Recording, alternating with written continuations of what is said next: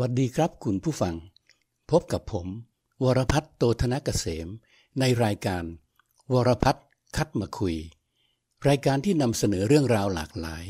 จุดประกายความคิด เพิ่มมุมมองชีวิต และจับทิศสังคมครับ วันนี้ผมมาคุยกับคุณผู้ฟังในเรื่อง ความเชื่อที่ผมไม่อยากจะเชื่อเลยครับ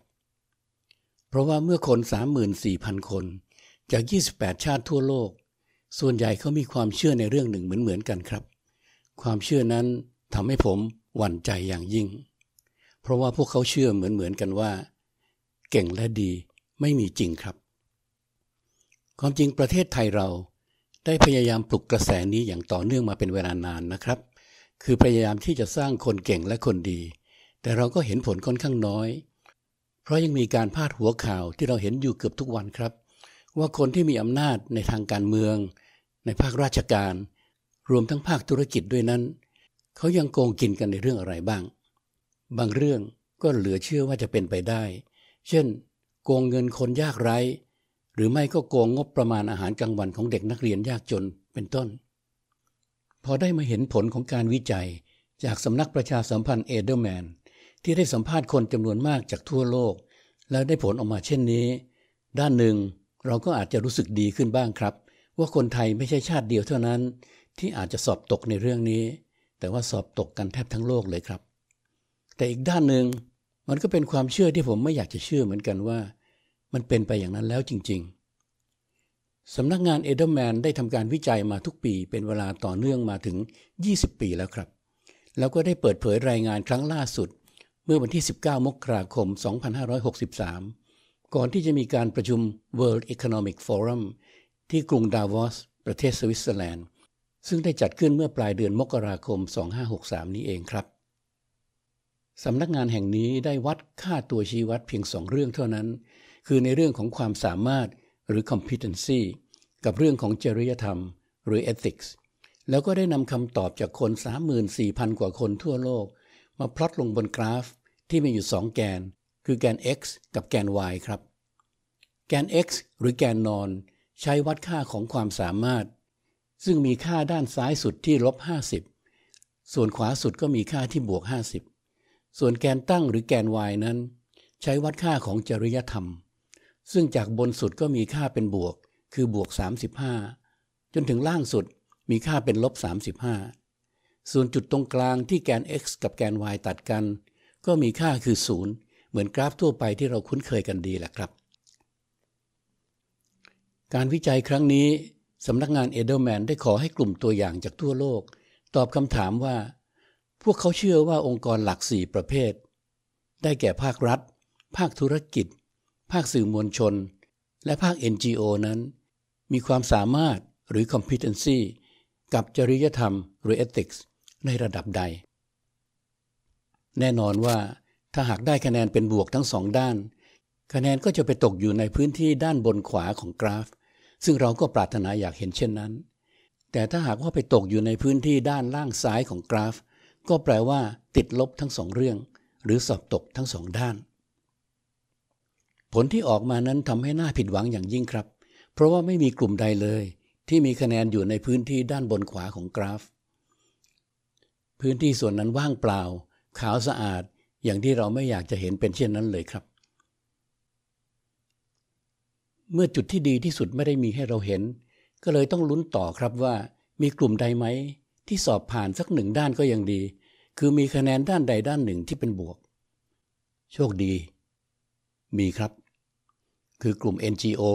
ซึ่งได้คะแนนจริยธรรมปริมๆขึ้นไปทางบวกเล็กน้อยที่ 12 คะแนน แต่ก็สอบตกในเรื่องของความสามารถ เพราะว่าได้คะแนนติดลบ 4 ครับ ส่วนภาคธุรกิจ ได้คะแนนบวกปริมๆ ในเรื่องของความสามารถที่ 14 แต่ก็สอบตกเล็กน้อยในเรื่องของจริยธรรม คือได้ลบสองแต่ที่ต้องกังวลอย่างมากก็คือภาคสื่อมวลชนและภาครัฐ ซึ่งสอบตกทั้งสองด้าน โดยภาคสื่อมวลชนนั้นได้คะแนนความสามารถและจริยธรรมที่ลบ 17 และก็ลบ 7 ตามลำดับ ในขณะที่กลุ่มที่สอบตกหนักที่สุดก็คือภาครัฐ ซึ่งได้คะแนนความสามารถและจริยธรรม อยู่ที่ลบ 40 และลบ 19 ตามลำดับ พูดง่าย ๆ ก็คือว่า ทั้งภาครัฐและภาคสื่อมวลชน อยู่ในพื้นที่ด้านล่างซ้ายของกราฟ ที่เราไม่ปรารถนาจะเห็นนั่นเองแหละครับ การวิจัยครั้งนี้เก็บข้อมูลระหว่างวันที่ 19 ตุลาคมถึง 18 พฤศจิกายน 2562 ก็ถือว่าเป็นข้อมูลที่สะท้อนความเป็นปัจจุบันได้มากที่สุดครับคุณผู้ฟัง และผลของการวิจัยของสำนักงานเอเดอร์แมน ก็ไม่ต้องตีความอ้อมค้อมเลย เพราะแปลได้ตรงๆว่า คนทั่วโลกส่วนใหญ่ มีความเชื่อว่าภาครัฐและภาคสื่อมวลชนนั้น สอบตกทั้งสองประเด็นนี้ครับ ถ้าหากว่าเราคนไทยไม่คิดอะไรมาก ก็คงไม่ต้องทำอะไร เพราะว่าปลอบตัวเองได้สิครับว่า ชนชาติอื่นเขาก็มองภาครัฐและภาคสื่อมวลชน ไม่ได้ต่างจากเรามากนัก แต่ผมคิดว่าเราคงปล่อยให้เป็นเช่นนั้นไม่ได้นะครับ ใครก็ตาม จะมีบทบาทอยู่ภาคไหนก็ตาม ก็จะต้องรับโจทย์นี้ไปทำกันต่อครับ ทั้งนี้หมายรวมถึงภาคธุรกิจและ NGO ด้วยนะครับ ผมลืมบอกไปว่าส่วนหนึ่งของงานวิจัยนี้ ได้เจาะลึกลงไปในคำตอบของแต่ละประเทศ ซึ่งมีประเด็นที่น่าสนใจอีกอย่างหนึ่งก็คือว่า ได้มีการสอบถามเรื่อง ความรู้สึกหวาดกลัวว่าจะถูกทิ้งไว้ข้างหลัง หรือ fear being left behind ซึ่งปรากฏว่าประชาชนจาก 28 ชาตินั้น มีถึง 21 ชาติเลยครับ ที่รู้สึกเช่นนั้นเกินครึ่ง คนอินเดียมีความกังวลเรื่องถูกทิ้งไว้ข้างหลังมากที่สุดถึง 75%แล้วก็ไล่ลงมาตามลำดับ จนถึงชาวเกาหลีใต้ที่ 51%ส่วนคนไทยเราก็ติดกลุ่มนี้ครับ ในระดับที่ค่อนข้างสูงเช่นกัน คือมีคนไทย 64%ที่กลัวว่าตนเองจะถูกทิ้งไว้ข้างหลังครับ คุณผู้ฟังครับ เมื่อวานนี้ ผมนั่งรถออกไปทำงานตอนเช้า ผมมองเห็นรถปิกอัพคันหนึ่งขับอยู่ข้างหน้า บรรทุกคนงานอยู่หกเจ็ดคนไปทำงาน ทุกคนนั่งหันไปทางด้านหน้ารถ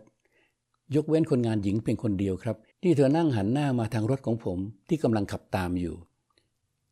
ทำให้ผมเห็นดวงตาของเธอที่เหม่อลอย วันนี้เธอกำลังจะเริ่มต้นการใช้แรงงาน เธอคงจะทำงานหนักกลางแสงแดดเปรี้ยง และเธอคงจะได้รับค่าจ้างขั้นต่ำ หรือถ้าสูงกว่านั้นก็คงไม่มากนัก แต่ยังไงค่าจ้างรายวันของเธอ ก็คงจะน้อยกว่าค่าอาหารกลางวันของนักธุรกิจ หรือนักการเมืองบางคน ในตอนเที่ยงวันนี้อย่างแน่นอนแหละครับ คนที่มีอำนาจทั้งหลาย ได้เห็นภาพอย่างนี้ทั้งในกรุงเทพและต่างจังหวัดกันทุกวี่ทุกวันคำถามของผมก็คือว่า แล้วท่านยังจะคิดโกงคนไทยตาดำๆอย่างนี้ และทิ้งเธอไว้ข้างหลัง ได้ลงคออีกหรือครับ วันนี้คุยกันเท่านี้ครับคุณผู้ฟัง ขอบคุณอย่างยิ่งพบกันในครั้งต่อไปครับ สวัสดีครับ